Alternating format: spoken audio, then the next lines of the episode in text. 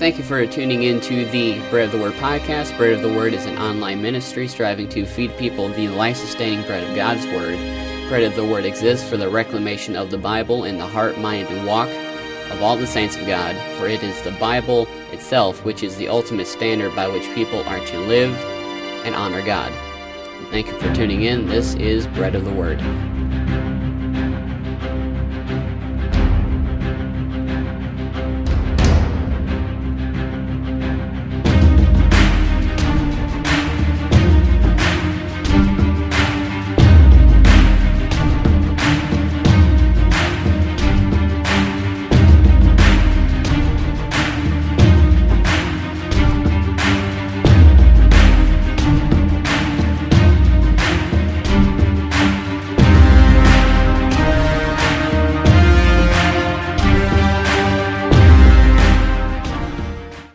Welcome back to the Bread of the Word podcast, reclaiming the Bible and exalting Christ one verse at a time. My name is Tyler and I am excited to be with you this Sunday afternoon as we continue our study for the four weeks of Advent. And we are talking about the prophet, priest, and king who was in the manger. And if you missed last week, um, that is back up on, still on our podcast uh, channels. There was a bit of a technical issue and so we only have audio from that one. But this one we are planning to have fully available on our video platforms if you prefer to stream that way. But uh, moving on with our study, we've been talking about the the manifold office of Christ, that he is our eternal and perfect prophet, priest, and king, and that these are not separable from um, his earthly ministry. That you can't separate the baby in the manger from the conquering king You can't separate um, the, the baby in the manger from our intercessor. You can't separate the baby in the manger from the fulfillment of prophecy. And so this is where we've been going, and we are continuing with that trek. And so we will not be in Isaiah. We're going to a different prophecy, and we will be in Zechariah chapter 6, verses 9 through 15, reading out of the English Standard Version. And as we continue expounding on the glorious office of Christ, the Christ that came as a baby. We come now to Zechariah and to hear a prophecy of a priest who is king. Zechariah is telling of the coronation of Joshua, the high priest. However, Joshua is not the focal point. Joshua is a type, that being a foreshadowing of Christ. Joshua is the Hebrew equivalent of the name Jesus same name, different people. And so as we go on, turn with me to Zechariah 6, verses 9 through 15. And it says, And the word of the Lord came to me. Take from the exiles Heldai, Tobijah, and Jedaiah, who have arrived from Babylon, and go the same day to the house of Josiah, the son of Zephaniah Take from them silver and gold, and make a crown, and set it on the head of Joshua, the son of Jehozadak, the high priest, and say to him, Thus says the Lord of hosts, Behold the man whose name is the branch, for he shall branch out from his place, and he shall build the temple of the Lord. It is he who shall build the temple of the Lord, and shall bear royal honor, and shall sit and rule on his throne. And there shall be a priest on his throne. And the counsel of peace shall be between them both. And the crown shall be in the temple of the Lord as a reminder to Helem, Tobijah, Jedaiah, and Hen, the son of Zephaniah. And those who are far off shall come and help to build the temple of the Lord. And you shall know that the Lord of hosts has sent me to you. And this shall come to pass, if you will diligently obey the voice of the Lord your God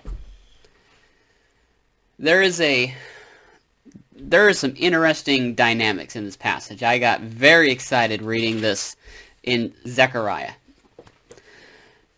Zechariah is interesting. Zechariah is one of what we call the minor prophets, and that's that it is one of the books of the prophets in the Old Testament that is comparative, comparatively short. Um, Zechariah is the longest of the minor prophets, at I believe 14 chapters.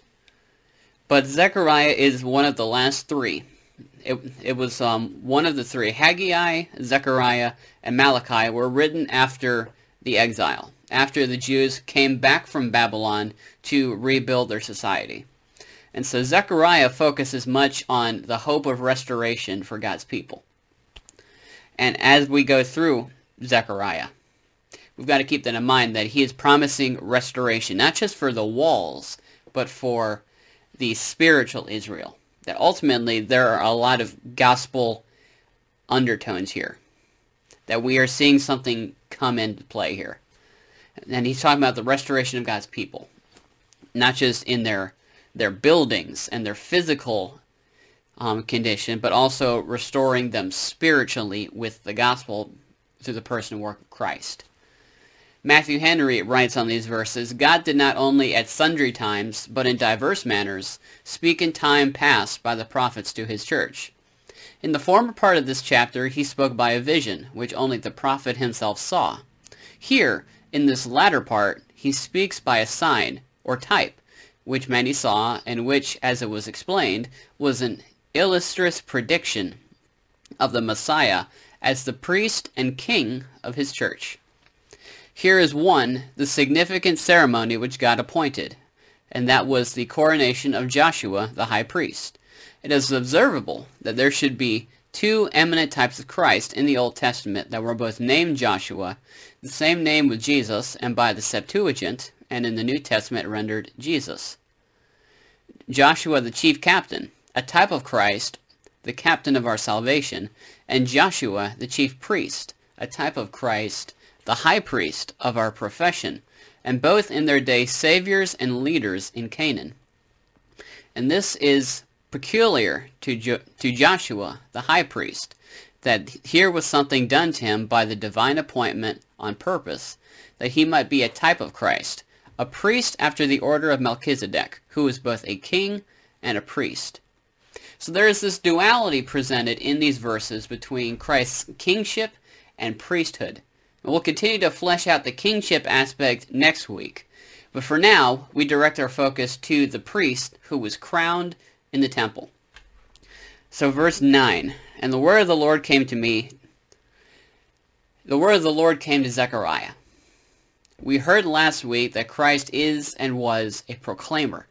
When we hear of God speaking in the Older Testament, as some have called it, we can be confident that Christ is speaking. And God calls three people to come out of Babylon to be witnesses to this coronation. They take gold and silver from Babylon, and it says that they use it to make a crown. A very, very special crown. You see, crowns were not made of different metals like gold and silver. Were not made of different metals like gold and silver. Those are two precious metals that didn't mix well. And so for God to command them to make a composite crown was very unusual. The crown was made of multiple materials. This is a crown like no other. Such is the crown of our God. No crown is like that that our God wears as he sits on his throne. And the fact that it's made of two metals also further is a nod to the priest who is king. Because you see, the priest was crowned, and then the king was crowned. That was a common practice in Israel, that they would have a coronation of the priest, but they would also have a king, and they'd both wear a crown. But we're, we're pointing to Christ with a crown that is made of, of two metals.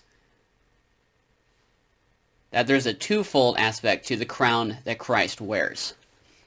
Joshua was the high priest of Israel, and that, that word Joshua literally means the Lord saves. Joshua was aptly crowned as such in the temple. The Messiah, Christ, was promised an even greater crown, for he is a greater priest. He is a priest like Melchizedek from Genesis, who was a priest but was also a king. And there's there's a lot of theological rabbit holes that we could chase on that one.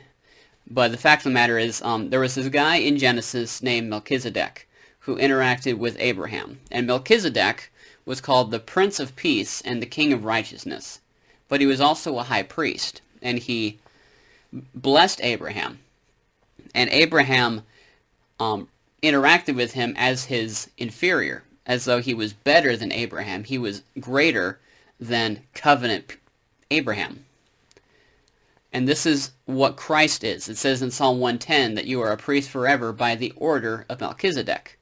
That Christ is a different kind of priest. He's not like Aaron and that the Levitical priests.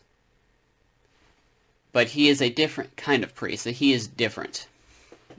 And I believe the best way to explain this is um, in the words of John Calvin. I don't like to quote a lot of John Calvin just because of the stigma that surrounds Calvin. But um, Calvin does have a way with words. He's very profound in the way that he writes things. And in his commentary on the subject, he writes, He now presents us with the reality behind the symbols of the law in order to turn our eyes to it. For anyone who believes that the things foreshadowed in the law have been revealed truly in Christ will no longer hold onto the shadows. He will embrace the substance in all its solid reality. Nevertheless, we must see carefully and in detail how he compares Christ with the ancient high priest. He has already said that the high priest alone entered the sanctuary once a year, carrying blood with which to expiate sins. Christ is like the ancient high priest in that he alone is honored with this dignity and office. But he is different in that he brings with him gifts which are eternal and establish his priesthood forever. Secondly, the ancient high priests and our own are alike in that they both entered the holy of holies through the sanctuary, but they differ in what Christ alone in that Christ alone entered heaven by way of the temple of his own body even though the Holy of Holies was opened to the high priest once a year for a solemn performance of expiation, this was only a poor figure for the matchless self-offering of Christ. Indeed, they both went in, but the one entered into an earthly place, the other into heaven, forever, even to the end of the world. Both offered blood, but there is all the difference in the world between blood and blood. The ancient high priests offered the blood of cattle. Christ offered his own. They both made expiation, but the one made under the law was ineffectual and had to be repeated each year. Christ's expiation kept its vigor forever, and is the source of our salvation in eternity. Hence, every word of the apostle is heavily weighted. Some change Christ being come to Christ being nearby, but this does no justice to the apostle's thought. What he means is that the Levitical priests had performed their office. At a fixed time they were removed, and Christ was chosen in their place. So simply put, Christ is a different priest because he doesn't step down. He doesn't resign. He doesn't die. So there's no replacement. And what he does is from that place of eternality. Christ intercedes for our sin as our priest, but his priesthood is different because he's eternal. His offerings are eternal. His intercession is eternal. His office is eternal. He has no heirs and no replacements. It says in Hebrews that he ever liveth to make intercession for us. In short, Christ is better. He is a better priest. And God promises in verse 12 to bring forth the branch, meaning Christ, that perfect priest. This is an old name for the Messiah, the seed of Jacob, the root of David. And there are countless verses we can go through for that. Isaiah 53 says he will grow up before as like a young plant. Isaiah 65 calls him the seed of Jacob. But my favorite is Revelation chapter 5. Weep no more. Behold, the lion of the tribe of Judah, the root of David, has conquered, so that he can open the scroll and its seven seals. The one, the branch, the root, the seed, is the Christ who came in a manger. The branch has come, and there is great significance. As it says back in Zechariah, for he shall branch out from this place and he shall build the temple of the Lord. It is he who shall build the temple of the Lord, and shall bear royal honor, and shall sit and rule on his throne. There, and there shall be a priest on his throne, and the counsel of peace shall be between them both. Now, if you remember, they took silver and gold from Babylon to make this crown for the priest. This is pagan owned material. But God used it for his purposes. He took the gold and silver of Babylon that would have likely been used in their pagan practices. It could have been used in their temples. But God used it for his own purposes, and he redeemed this gold and silver for his divine use. Very much in the same way that when the Israelites left Egypt during the Exodus, that they took a certain amount of gold with them from Egypt, and that gold they used to make the Ark of the Covenant. In the same way, God is redeeming us out of the Babylons, out of the Egypts, out of the pagan world that we live in. He is calling us out and redeeming us for honorable use.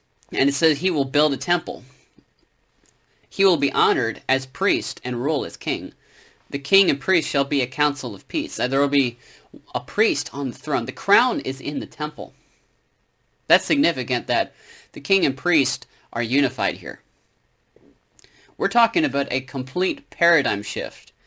Not just that the king and priest agree, but rather that the king and the priest are the same person. Not in a totalitarian way as modeled by earthly powers.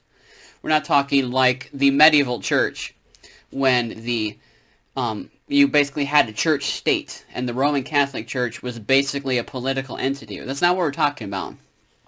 But Christ will be our priest, our spiritual intercessor, and he will be our king, our lawgiver. Christ has the law and grace in his jurisdiction. The law and the gospel are firmly held in his hands. And his temple will be built. We're not talking about a physical temple. The church building is not the temple he's referring to here. Hebrews 3 um, says, Therefore, holy brothers, you who share in a heavenly calling, consider Jesus, the apostle and high priest of our confession, who is faithful to him who appointed him, just as Moses also was faithful in all God's house. For Jesus has been counted worthy of more glory than Moses, as much more glory as the builder of a house has more honor than the house itself. For every house is built by someone, but the builder of all things is God. Now Moses was faithful in all God's house as a servant, to testify to the things that were to be spoken later. But Christ is faithful over God's house as a son, we are his house, if indeed we hold fast our confidence and our boasting in our hope. So we are the house.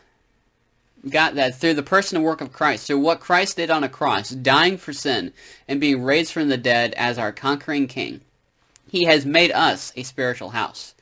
Paul wrote in 1 Corinthians that we are the temple of the Holy Spirit. Anytime Paul writes of the, of the temple, he is referring to the people of the church. He's not talking about the temple of Jerusalem. He's referring to the ecclesia, the called out ones, the assembly of God. That we are his people. It says in Revelation 5, Worthy are you, talking about Christ, to take the scroll and to open its seals, for you were slain, and by your blood you ransomed people for God from every tribe and language and people and nation. And you have made them, being us, the people of God, you have made us a kingdom and priests to our God, and they shall reign on the earth. So Christ established us both as his priests, and he is our high priest, and we are like the sub-priests. But he also established us as the temple of the Holy Spirit, and the Holy Spirit dwells within us as it says in Jeremiah, I will put my spirit in you. We do not deserve as much. Truth be told, we are wretched sinners. We cannot conjure up righteousness. It says in Isaiah that our righteous deeds are but filthy rags before God.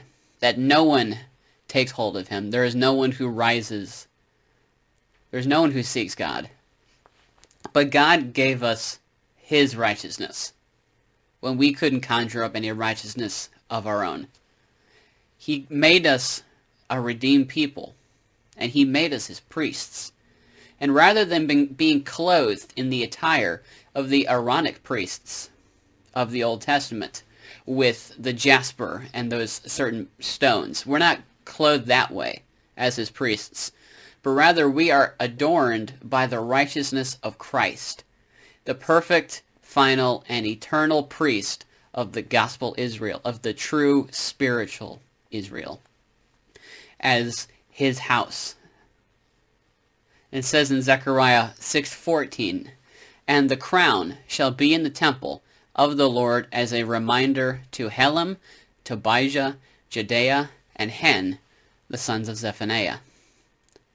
And those who are far off shall come and help to build the temple of the Lord. And you shall know that the Lord of hosts has sent me to you. And this shall come to pass if you diligently obey the voice of the Lord your God. That the priesthood, he's made us a priest of all nations. He's bringing all the nations together through the work of the gospel, that he is uniting us under the banner of Christ to build up that spiritual house, that every tongue may confess that Jesus is Lord, that every knee should bow. It says in Isaiah that all the nations shall come to the mountain of God, and we shall learn his ways, and we shall keep his statutes. Make no mistake, guys, the crown is in the temple. As we continue through this time of Advent, the crown is in the temple. By the atoning work of Christ's death on the cross and his resurrection from the dead, we have a perfect, eternal priest. The crown of the priest and the king are in the holy place. There's no separation there. The priest and the king are one. The temple of our God. And he draws the nations to his temple for the worship of the one true God. This is the Christ of Christmas. Thank you for tuning into this episode of the Bread of the Word podcast. I pray that it has been beneficial to your walk with God and that He has called you into a deeper relationship and fellowship with Himself. If you want to hear more from Bread of the Word, feel free to hit that subscribe button down at the bottom. Get notified about new content whenever we go live. Um, you can also watch us on Rumble Video and YouTube, or you can listen on your favorite podcast platforms. Um, you can also find us on social media if you want to follow us on Facebook, Twitter, or Gab. Links will be provided in the bio um, if you would like to check those out. And there will also be a message in the comment section um, a free gospel message for download entitled The Two J's, The Joy of the Potter and the Journey of the Clay. That is something that I've written. That's something God laid on me to write and then send out. And so I'm not making anything off of it. I'm not selling it. It is free for you to read and share. We need a further saturation of the gospel in our world, in our culture. And it starts right here. Bread of the Word Ministries exists for the reclamation of the Bible and the exaltation of Christ through the reading and teaching of His holy transformative Word. I hope you guys have a great rest of your day. God bless. Matthew 4 4.